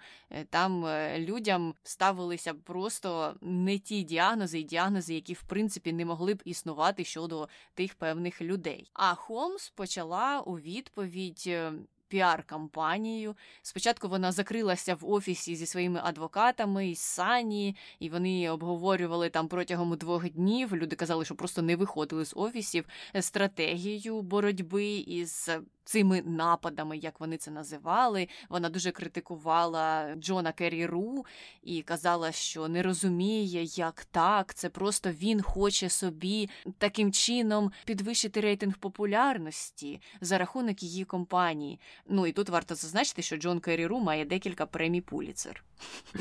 І я не знаю, яким чином він хотів підвищити свою популярність іще. І от в кінці кінців Холмс вирішила піти на канал Сі Ен Бі Сі в передачу Mad Money. А ця передача, хоча вона і про гроші, хоча вона така нібито на серйозні теми, формат у неї дуже цікавий. І ведучий її, Джим Крамер його, здається, звати, теж дуже цікавий. Він любить звукові ефекти. І він отак розповідає про якісь там акції, щось відбулося на ринку, і нажимає кнопки спеціально. У нього є ціле таке, не знаю, такий пункт управління цією передачею. І коли він нажимає ті кнопки, то вони видають дивні звуки. Такі пу-пум, пу-пум, щось таке. Що не додає серйозності, відповідно, цій передачі. І от із усіх людей Елізабет Холмс вирішила піти до цього Крамера на його передачу і розповідала там, що ці всі звинувачення, звичайно ж, неправдиві. Сказала, що таке трапляється, коли ви працюєте, щоб щось змінити. Спочатку вони думають, що ви божевільні, потім борються з вами, а потім раптово ви змінюєте світ. Ну, що я в цьому бачу? Якщо в тебе є конкретні докази щодо того, що стаття неправдива, то прийди і скажи: Джон Керріру не в собі, він написав неправду, тому що ось є докази того, що ми дійсно робимо класну справу, а не розповідай якусь там водичку лий про те, що хтось змінює світ, а це ж полювання на відьом, ну, як всі люди в таких ситуаціях люблять говорити. Вона конкретного нічого не сказала, ніяких контраргументів не привела, зауважила, що вони послали Джону Керріру якісь документи, які нібито спростовують усі його дані, але, як виявилося, ті документи не мали сенсу, і багато з них були підробленими взагалі. Так, ну і цей піар зі сторони Елізабет Холмс нічим не закінчився, їй це не допомогло, і пізніше, вже у шістнадцятому році, до цих розслідувань адміністрації з контролю над їжею та медикаментами, до них приєдналися ще центри Medicare та Medicaid, а це державні страховки, а також комісія контролю цінних паперів. І того ж року їй вже заборонили працювати в індустрії лабораторних тестів на два роки, а у жовтні того року Theranos вже закрили свої лабораторії. І через два роки ця комісія з питань цінних паперів звинуватила Theranos, саму Елізабет, а також Сані у масовому шахрайстві. І тоді Холмс вже погодилася відмовитися від керівних функцій в Раді директорів, сплатила штраф у розмірі півмільйона доларів, а також повернула майже дев'ятнадцять мільйонів доларів у вигляді акцій Theranos. І їй також тоді заборонили бути директором або посадовою особою публічної компанії протягом десять років, тобто будь-якої публічної компанії, незважаючи на її сферу. Але так як компанія Theranos не була публічною, а була приватною, вона продовжувала залишатися на посаді генерального директора, і тоді компанія вже так трохи висіла на волосині. Холмс написала інвесторам з з проханням дати більше грошей. А у червні вже вісімнадцятого року вона оголосила, що йде у відставку з поста генерального директора. І того ж дня Міністерство юстиції оголосило, що Холмс разом з Балвані було пред'явлене звинувачення у дев'яти пунктах шахрайства та двох пунктах змови з метою шахрайства. Ну і тоді ж, у вересні вісімнадцятого, Theranos надіслали акціонерам листа, в якому оголосили, що компанія закривається, і також написали, що планують наступні місяці витратити на погашення боргів кредиторам тими ресурсами, що залишилися в компанії. Тобто гроші не всі повернули собі, так точно. Так, так, не всі повернули, і я не знаю, як вони там між ними розподілялися, але багато інвесторів в кінці кінців виступали свідками на суді, і окремі звинувачення стосувалися якраз тих сум, які вони втратили під час інвестицій у компанію Theranos. Але крім тієї кримінальної справи, Холмс також отримала певні цивільні позови і не один від колишніх пацієнтів, бо це було пов'язане із неточними аналізами крові. Було багато історій про те, як компанія не могла вдосконалити свою технологію проведення аналізів, і це дуже сильно впливало на життя пацієнтів. Так, наприклад, одна жінка свідчила вже пізніше на суді про те, як вона пішла в аптеку Walgreens і їй порадила цю процедуру лікарка, мабуть, ота, що була зв'язана із компанією, яка підписала контракт про промоутинг послуг компанії Theranos своїм пацієнтам. Так от, ця лікарка сказала, що слухай, тут є компанія, яка досить дешево робить аналізи. Давай зробимо за допомогою неї. Пацієнтка погодилася, пішла, зробила ряд аналізів, в тому числі аналіз на ВІЛ-СНІД. І потім отримала дзвінок від лікаря про те, що твій аналіз прийшов позитивним. І вони не могли зрозуміти, що сталося, як вона просто розгубилася страшенно. І не розуміла, яким чином вона могла і де заразитися. Ну, тобто такий серйозний приходить тобі результат аналізу. І вона розповідала, що протягом кількох місяців їй довелося чекати, тому що вона не могла зробити інший аналіз для підтвердження першого. І ось два місяці вона ходила з цією думкою в голові. А потім, коли зробила інший аналіз за допомогою іншого, звичайно ж, обладнання, то виявилося, що все добре. Потім, здається, вона ще один аналіз зробила, щоб переконатися, і той вже теж сказав, що все добре. Але, за її словами, ніхто з компанії Theranos з нею не зв'язався з приводу цього неправильного аналізу першого. Ніяк її ніхто не намагався заспокоїти, ніхто не провів інструкції щодо того, що їй далі робити, чи треба їй там наступний аналіз якийсь робити, щоб перевірити цей статус, чи ні. Тобто компанії було фактично наплювати на її історію.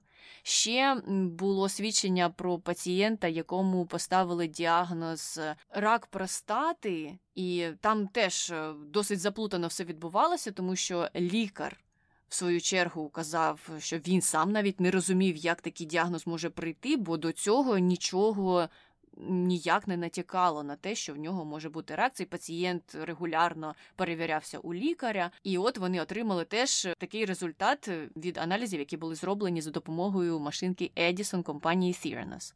Потім вони пішли робити новий аналіз за допомогою іншого обладнання, і він прийшов негативним. І в кінці кінців вони зробили там, по-моєму, чотири аналізи, щоб підтвердити остаточний статус здоров'я цього пацієнта. Ну і, як і в першому випадку, компанія ніяк там не намагалася залагодити свою провину перед цим пацієнтом. Потім ще була одна жінка, яка теж отримала діагноз рак простати.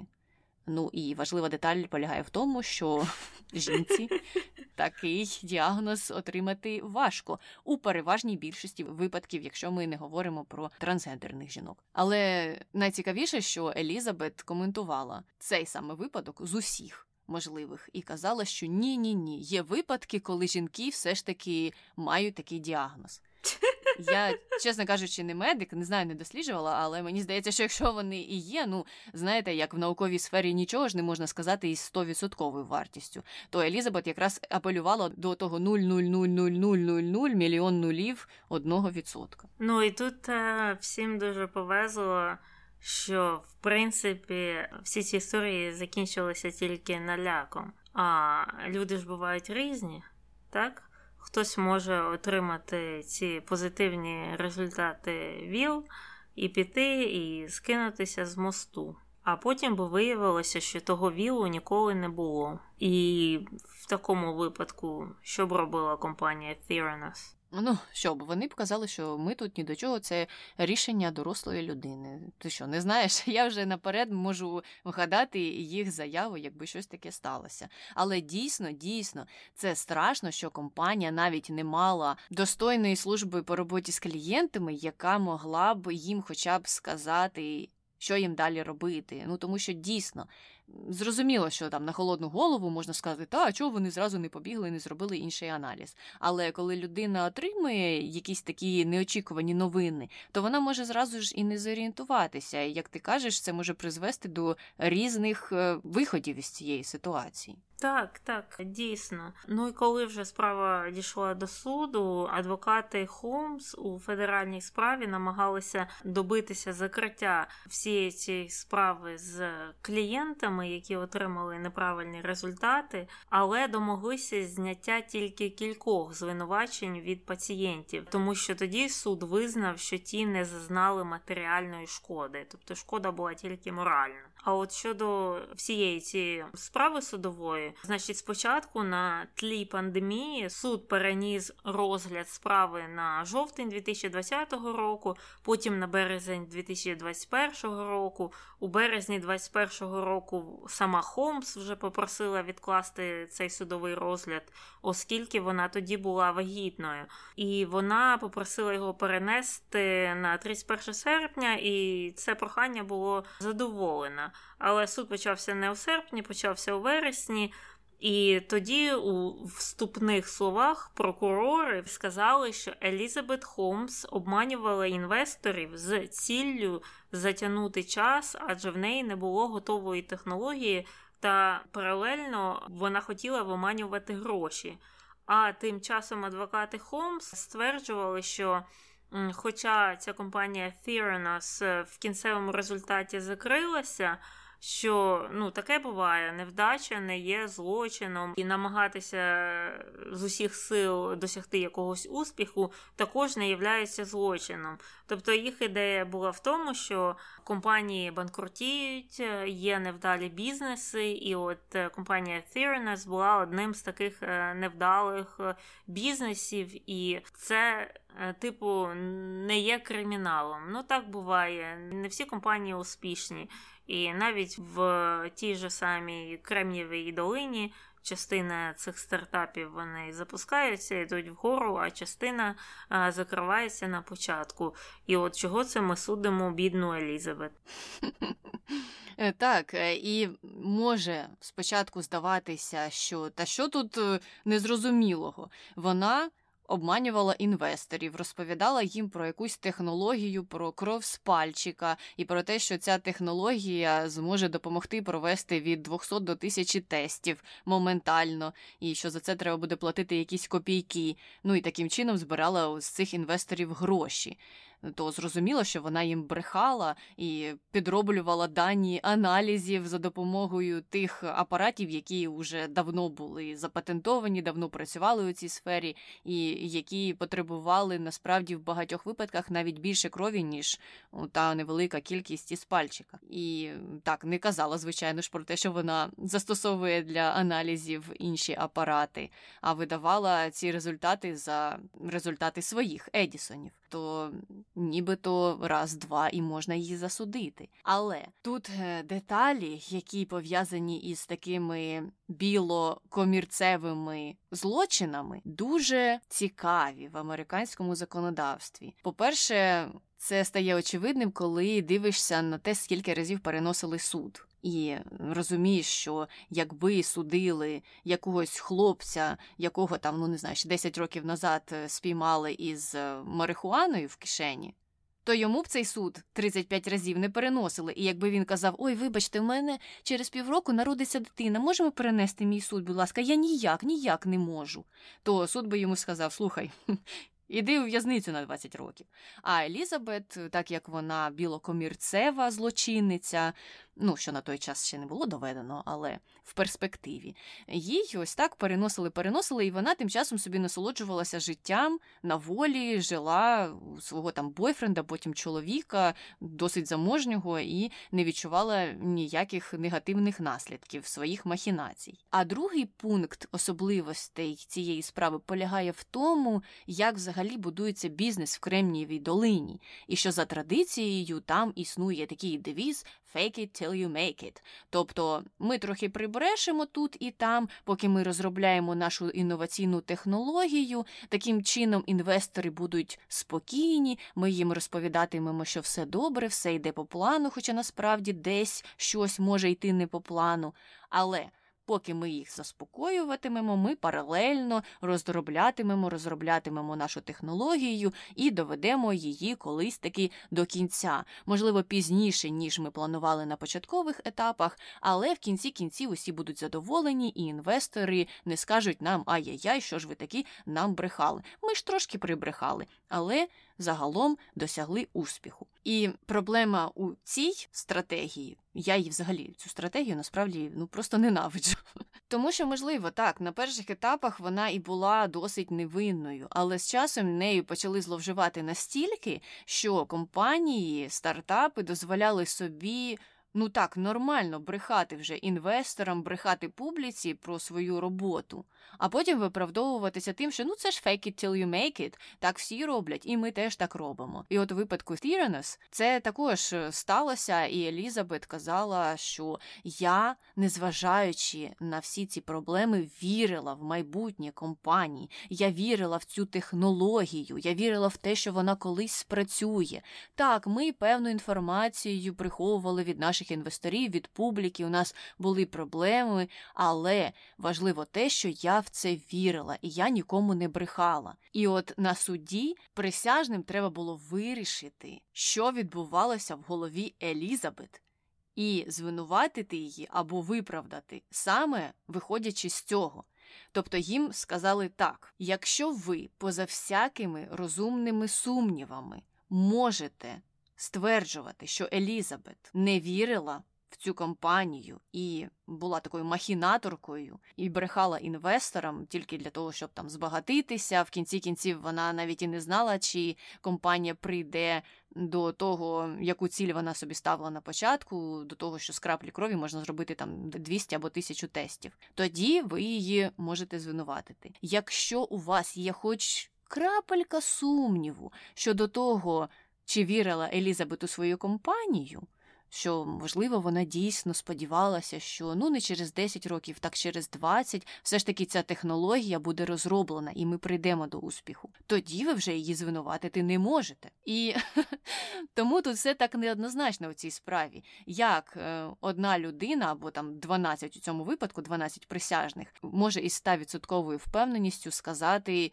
що там відбувалося в голові тієї Елізабет Холмс. Якщо вона сама на кожному кроці каже, що це неправда, я вірила в свою компанію, просто я не досягла того успіху, якого хотіла досягнути. Ну, те, що казали її адвокати. Так, ну і таким, начебто, головним доказом її віри захист представляв те, що вона не продала свої акції там до кінця і залишалася з компанією до кінця, не покинула її. І це начебто є таким сто відсотків доказом того, що ну вона думала, що в кінці кінців воно якось само запрацює. Mm-hmm. Але щодо суду, туди позвали дуже багато різних свідків, розглядали там двісті осіб, і в тому числі оті от знамениті Руперт Мердок, Кісінджер, Меттіс, саму Холмс, але зрештою використали трохи більше тридцять свідків, двадцять дев'ять від сторони прокуратури та три від захисту. І серед цих трьох була сама Елізабет Холмс. Не могли, не могли в захист знайти більше, ніж три свідки. Це вже трохи щось каже, мабуть, про цю справу. Угу. Ну і цікавою такою особливістю цих слухань було те, що під час одного з свідчень Холмс розповідала, що її той колишній бойфренд Санні Балвані емоційно та сексуально знущався над нею під час їх таких довгострокових стосунків, і доказом оцих знущань були її власні власні записи в додатках десь там на телефоні, вона записувала, вела якийсь щоденник, і в кінці кінців всі це послухали, вона там навіть плакала, але присяжним сказали, що ця інформація є нерелевантною до справи. І цікаво те, що якісь там образи на Санні Балвані п'ятнадцятирічної давності, вона дуже добре пам'ятала, що він їй там тоді сказав, як він там начебто над нею знущався. А от коли її прокуратура опитувала там про ці всі речі з інвесторами, про те, як підроблялися оті от документи різні, те, що тестували не на тих машинах, вона казала, що вона або не знала, або не пам'ятає, і, ну, в принципі, не могла нічого взагалі чіткого відповісти, просто наче у неї там пропала пам'ять саме на той період. Так, і це досить помітне було, і, знаєш, мені, як споглядачеві, за цим процесом було незрозуміло, чому адвокати вирішили викликати її як свідка, і чому вирішили обрати таку стратегію, що вона певні речі якоїсь дійсно п'ятнадцятирічної, десятирічної давності добре пам'ятала, а потім, коли прокурори її опитували, то нічого не пам'ятала. Ну, невже вони це не могли передбачити? Але експерти тоді казали, ще коли суд йшов і коли допитували Елізабет, що адвокати сподіваються на те, що її харизма, оця за допомогою якої вона зачаровувала отих дідів, старих інвесторів та дідів з ради директорів, теж спрацює і на присяжних. Ну, а що спрацювало чи не спрацювало, ми, звичайно ж, дізнаємося в кінці кінців. А от щодо тієї справи, щодо насильства, там теж все за, знову ж таки, свідченнями експертів було трохи хитромудро заплановано. Адвокати не могли не знати, що це ніяк не пов'язане із справою про шахрайство. Вони спеціально ввели цю тему, щоб прокуратурі було важче потім на це реагувати. Бо прокуратура дійсно не могла сказати «та». Не беріть все до уваги, забули, що вона тут сказала, бо це нібито, ну, знецінює досвід жертви, цей негативний. І дійсно, якщо це сталося, а я повторю, що я не знаю, чи Елізабет буде подавати позов проти Санні в майбутньому і доводити, що там і як відбувалося між ними, поки що це все не визначено. Так от, дійсно, якщо це сталося, то прокуратура, кажучи, що не зважайте на це все, просто виставить себе як такого агресора також в цій ситуації. І прокурори там діяли дуже обережно. Вони так сказали і натякнули присяжним на те, що це окрема справа, і ми дійсно вважаємо, що це важливе питання, яке треба вирішити, і якщо Елізабет захоче, то вона зможе відкрити окрему справу, але на даний момент ми розглядаємо справу про махінації. Тому, на жаль, чи не на жаль, ми це все до уваги брати не можемо. Однак в кінці кінців, незважаючи на свої провали в пам'яті, Холмс під час свідчень і під час допитів прокурорами довелося визнати, що вона додавала логотипи деяких фармацевтичних компаній до звітів Theranos без їх дозволу. Так, вона додала лого Pfizer, додала лого Johns Hopkins медичної лабораторії, і таким чином, додаючи ці логотипи, там цілі шапки документів, вона робила враження для інвесторів, нібито ці компанії дуже пов'язані і дуже дотичні до роботи Theranos, і нібито вони позитивно відгукувалися про дані їх досліджень і їхньої співпраці. Але насправді ті компанії ніякого зв'язку із компанією Елізабет не мали. І навіть ті первинні дослідження, які робили ці компанії, тому що Елізабет з ними зв'язувалася за свого часу і намагалася якось спонукати їх до інвестицій або до взаємної роботи, то дослідження і висновки, які робилися у цих величезних фармацевтичних гігантах, були не такими улесливими. Там розповідалося, що технологія сира, що вони не вірять в те, що зараз її можна реалізувати, що вони зараз не готові до співпраці. Елізабет витирала весь цей документ, залишала тільки шапку і логотип, і потім писала, що ми співпрацюємо з Pfizer, і у нас такі плани на взаємний розвиток. Тому, інвестори, дивіться, це дуже важливий пункт для того, щоб спонукати вас давати більше нам грошей. І інвестори купувалися на всю цю інформацію і потім свідчили на суді про те, що дійсно саме ця фальсифікація, саме оці логотипи, які вони бачили і які говорили про те, що якісь величезні структури залучені до роботи з Theranos, їх заспокоювали. І вони тому так охоче віддавали гроші Елізабет. Дійсно, і там вже, наприклад, Джон Хопкінс, він дуже мало знав або майже нічого не знав про компанію Theranos. Тобто, коли вони дізналися про те, що був підроблений там цей документ, вони взагалі були в шоці від цього. Ну і також в ході суду Холмс визнала, що оце ж вона приховувала від інвесторів те, що вони використовували модифіковані комерційні пристрої, не Edison. І вона це пояснювала тим, що а начебто якийсь там їхній адвокат чи юрист компанії казав, що зміни, які Theranos внесла до тих машин, є комерційною таємницею, яку треба зберегти. І саме з цієї причини нікому не розповідалося, що тести робляться не на Едісоні, а на вже готовому Сіменсі, яку вони придбали у Сіменса. Так, але ця таємниця дуже важлива і може вплинути на бажання інвесторів давати uh-huh. гроші. І цікаво, що адвокати ж взагалі будували весь свій захист на тому, що це інвестори не зробили домашню роботу. Це вони не дослідили компанію. Їм треба було краще вивчати усі дані і, не знаю, там під мікроскопом розглядати, чи підроблені ті логотипи Pfizer в документах, можливо, позвонити їм, спитати про це. Бо їх ніхто не змушував давати гроші. А раз вони самі вирішили, раз вони нічого такого не помітили поганого в роботі компанії, то Елізабет тут ні до чого. Вона просто робила свою роботу, вірила в її ідею. І все. Угу.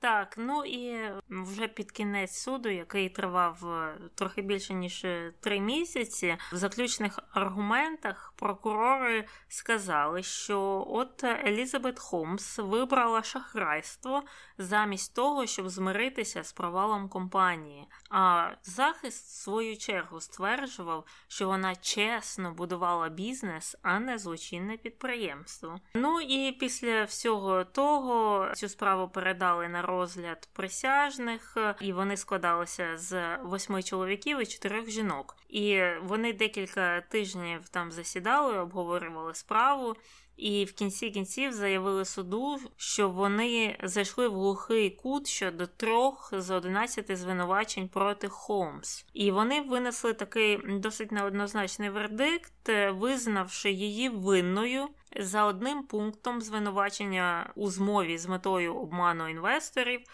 та за трьома пунктами шахрайства. Тобто, загалом чотири обвинувачувальні вердикти. Також вони визнали її невинною за іншими чотирма звинуваченнями і ще не змогли винести вирок за трьома іншими звинуваченнями. І усі ці обвинувачувальні вироки були пов'язані з інвестиціями, а ті три звинувачення, за якими вони не змогли винести вирок, також були пов'язані з інвестиціями, але в трохи менших масштабах. А оті там, де її виправдали, ті всі звинувачення були пов'язані з пацієнтами. Тобто щодо тих от неточних тестів її повністю виправдали, що вона не мала начебто впливу на це.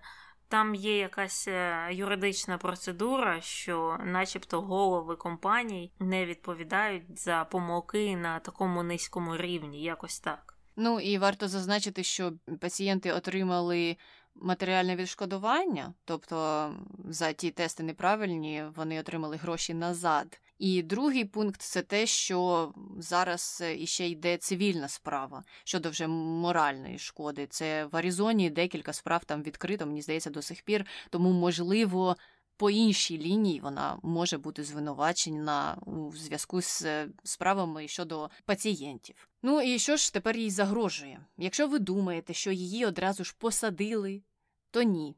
Її не посадили. Повертаємося знову ж до білокомерцевих злочинів.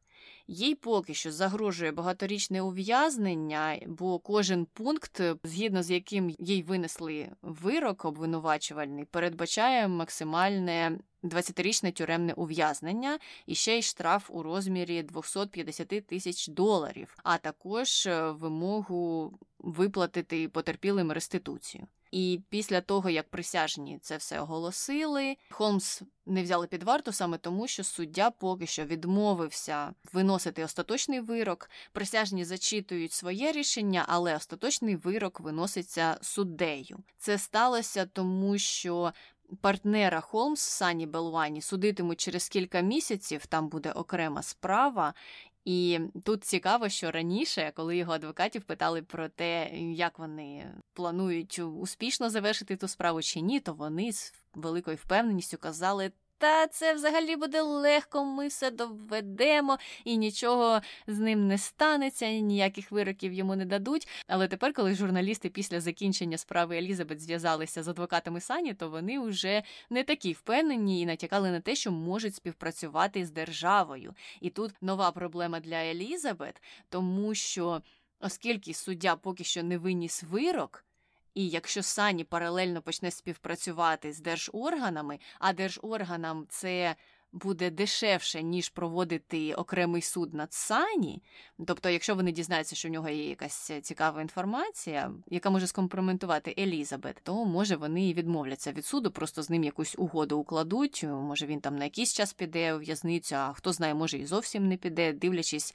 які у нього важелі є. А от на справу Елізабет це може вплинути, тому що суддя може додати до справи якісь додаткові докази або інформацію, яка з'явиться до того часу, коли він Він вирішить все ж таки винести цей вирок. І саме ось тому він поки що цього і не зробив. Ну і адвокати Елізабет також, в свою чергу, можуть почати співпрацю з держорганами, тому зараз всі аналітики очікують, що почнеться така кулуарна боротьба між Санні та Елізабет, хто на кого більше донесе. А загалом у них, звичайно ж, залишається опція йти в апеляційний суд і подавати апеляцію. І буквально на днях було оголошено, що Холмс поки що залишатиметься на волі під заставою в розмірі п'ятсот тисяч доларів, а дванадцятого вересня буде оголошений вирок в її справі. Тобто це вже буде тоді, коли закінчиться справа, пов'язана з Санні Балвані, тому що вона має початися ось-ось в лютому чи в березні. Ну, цікаво, що коли Холмс давала свідчення про насильство зі сторони Санні, ну, складалося враження, що він начебто її контролював. За словами Холмс, він їй казав, що треба робити, що це правильно, то неправильно, роби так, а не так. А люди, які працювали в Theranos, вони навпаки вказували, що головною завжди була Елізабет, що вона насправді все вирішувала, і Санні був там другою людиною в компанії. Так що, ну, це така досить цікава динаміка, ніхто не знає, як там було насправді, але в той же час там же суду надавали їх переписку, смс, і вона така досить цікава, і за неї трохи соромно, бо вони спілкувалися в смс-ках в такому стилі, типу, «Ти моя королева, ти все зможеш, я в тебе вірю», а вона йому відповідає: «Ні, це ти мій король, це ти мене надихаєш там на все». Ну, досить-досить дивна динаміка. І я думаю, на цьому моменті ми можемо перейти до пари конспірологій. Перше, це про її собаку або про вовка. Значить, Елізабет завела колись собі собаку, назвала його Балто. І ця собака була породи хаскі, але потім Холмс чомусь вирішила, що це не собака, а вовк, і нібито, коли люди питали її про цю собаку і якої вона породи, вона відповідала, що це ж не собака, це вовк. Прекрасно, мені здається, лягає в усю концепцію її брехні з приводу всього. Ну, знаєш, Це ті люди, які не можуть зупинитися брехати, навіть у якихось нікчемних деталях. Ну навіщо казати, що це вовк? Так, і мені здається, це ж може бути і нелегально тримати у вигляді домашньої тварини вовка. Ну, це ж є якісь організації, які захищають цих тварин. Це ж дикі тварини, так, і багато з них є рідкісними. І взагалі вовки, вони все-таки відрізняються від хаскі. Ну, це різні, різні тварини в кінці кінців. Так, так, але це залишається таємницею, чи то була хаскі, чи то вовк, дивлячись кого спитати. Треба проводити експертизу. Можливо, машинка Едісон нам допоможе у цьому. Ну, а друга конспірологія, вона, звісно, стосується її цього дивакуватого образу, який багато хто людей запевняють, що він був повністю спеціально продуманим. І начебто він допомагав їй у переговорах з інвесторами. Оці усі водолазки, ця зачіска, такий цікавий макіяж, голос – все це було штучним, і це все було створено для того, щоб підтримувати образ, от знову ж такої трохи дивакуватої, ексцентричної, можливо, але дуже працьовитої людини, щоб інвестори їй це от легше довіряли.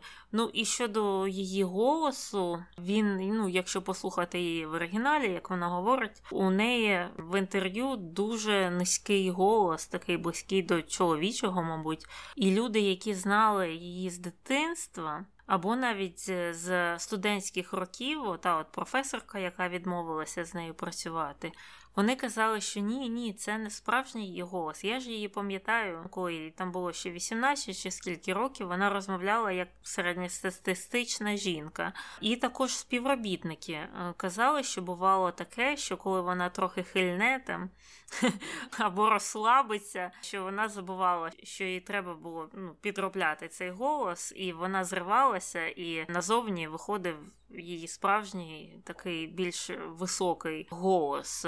Я не знаю, але дійсно все навколо неї виглядає штучним. Я вже казала те, що вона говорила як робот, і це навіть не зважаючи на голос, бо ну дійсно голос буває різний. А от те, як вона говорила, і те, як вона себе поводила, і те, що вона не моргає зовсім, також багатьох людей дивувало. І це все в комбінації з водолазками створювало ну, досить холодний, холодний образ. І, ну не знаю, мабуть, це через те, що я не сімдесятип'ятирічний дід, вона б мене точно не заворожила б.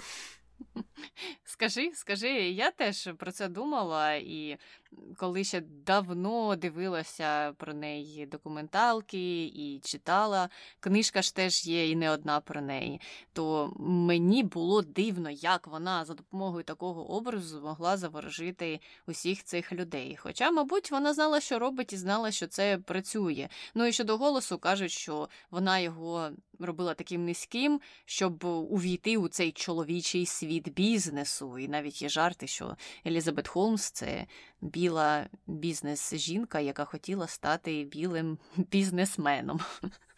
Ну, і отримала за це в кінці кінців. Але є й такі, які жаліють її і кажуть, що ось бачите, як жінки привертають одразу ж увагу, що її справа стала такою резонансною в американському суспільстві, і це тому, що вона жінка. Я на це так не дивлюся, мені здається, якби вона була чоловіком чи жінкою, он зараз подивимося, як Санні будуть судити, теж цікаво. Це все відбувається, тому що вони махінатори. І це, по-перше, привертає увагу, і це викликає такі негативні відгуки, а жінка вона чи чоловік, то неважливо, якщо будь-хто із них міг обманювати людей. Так, дійсно, але якщо вам є щось додати про Елізабет Холмс, якщо ви хочете нам щось написати, якщо ви щось таке цікаве про неї думаєте, якщо у вас є якісь думки про її голос, або про її образ, або про те, чи інвестували б ви свої мільйони в її компанію, обов'язково нам напишіть, а ми будемо переходити до коментарів про пана Піфагора.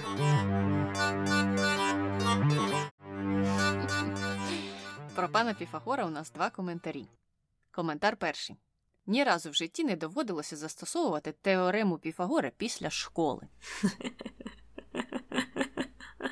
Отак нам. Бачиш, ми запевняли людей, що обов'язково знадобиться, а тут приходять і кажуть, що ми не праві. Але у мене до цього трохи інший підхід. Я вважаю, що будь-які знання застосовуються, і будь-яке навчання, навіть зовсім не прикладне, воно застосовується ну, з трохи іншої сторони, тому що математика, геометрія, фізика, хімія, українська мова, англійська мова, будь-який предмет, навіть малювання і музика, розвивається. Розвиває твої мізки, розвиває твій світогляд, і потім ти насправді ці всі знання використовуєш, але не напряму, а так трохи дотично. Тобто те, що тебе колись там у п'ятому класі навчили теоремі Піфагора, допомагає тобі зараз, наприклад, будувати таблиці у Excel, тому що це навчило тебе певному набору знань, набору звичок, який в кінці кінців тобі допомагає. Просто це не завжди пряме застосування. Якщо так подивитися на шкільну програму, то, в принципі, якщо виходити з логіки, що ну, я ніколи в житті не застосовувала формулу Піфагора, то треба відмінити геометрію в школі, то з таким успіхом треба відмінити і українську літературу, і зарубіжну літературу, і навіть працю. Багато з чого люди не використовують прямим чином. І навіть історію, якщо так подумати, ну як ти там по роботі використовуєш історію? Хіба що працюєш професором історії в університеті або пишеш якісь книжки.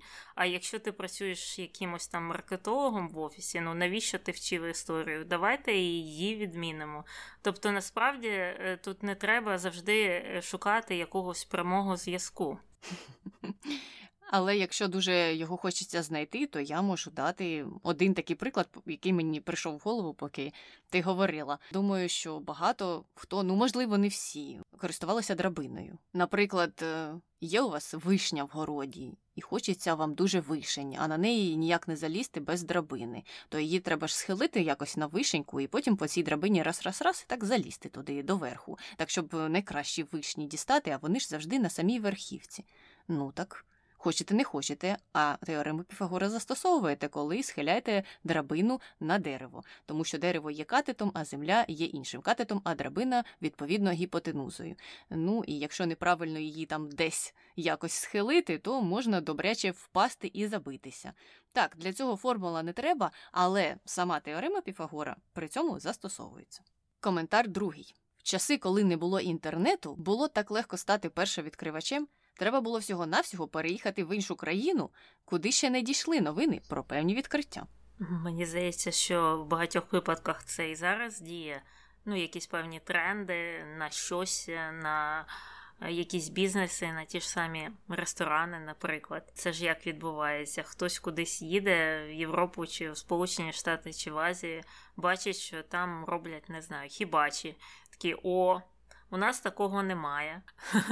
Зробимо у нас десь в Києві або в Тернополі, або десь ще ресторан хібачі, і це буде щось новеньке. У нас люди такого не бачили. Ну і так можна сказати там про моду, про якісь сервіси навіть, про багато з речей. Угу, угу. Так, це все перенеслося і до наших часів. Ну а ми переносимося до хронометру. Що ти, Таня, поставиш? Пану Піфагору. Ну, ти знаєш що? Я думаю, що пан Піфагор – це якийсь міфічний персонаж. Немає, немає підтверджень нічого. Ну, немає, в принципі, жодного підтвердження, що він насправді жив на планеті Земля. Тобто той факт, що про нього там вперше стали писати сто років або більше після його смерті, це означає, що ті люди не застали його сучасників. Тобто ніхто насправді не може підтвердити, що була така людина Піфагор. А якщо до цього ще додати оці от напівміфічні історії, або повністю міфічні, звісно, про те, що батько його Аполлон, і хтось до нього там прийшов, і стегно золоте у нього було, і хвороби він лікував, і паличкою він махав, то дійсно, чим він відрізняється від будь-якого іншого міфічного персонажа?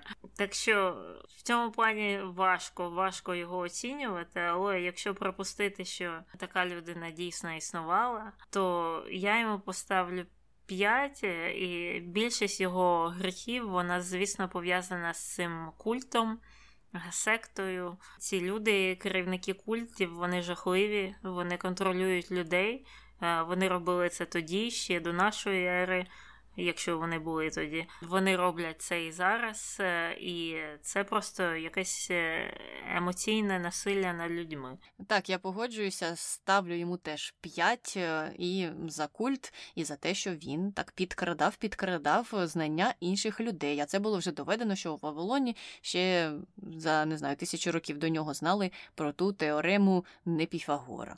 І також, звичайно ж, його цей негативний вплив на музику. Бідні люди мали страждати і слухати жахливу музику до того моменту, поки не прийшов хтось, хто виправив його схеми. Тому це, звичайно, теж якесь масове страждання він спричинив, і недобре, недобре Піфагор. А якщо ви хочете нам написати щось про Піфагора, про Елізабет Холмс, про будь-кого, кого ми обговорюємо в цьому подкасті, то це зробити можна, надіславши нам листа на пошту подкаст ен бі джі ет джі мейл крапка ком. Посилання на пошту є в описах під кожним аудіо. І також можна залишати коментарі на нашому каналі на Ютубі «Не без гріха подкаст». Слухати нас можна там або в будь-якому додатку, який транслює подкасти. Ну і обов'язково розповідайте про нас своїм друзям та знайомим, щоб нас ставало все більше і більше таких людей, які цікавляться подкастами. Ну, я думаю, на цьому все. З вами була Таня і Аня. Почуємося. Бувай! Багата сім'я в якомусь там десятому поколінні, і сама ця, е, як її звати перше ім'я? Бетсі. Бетсі. Бетсі. Бетсі.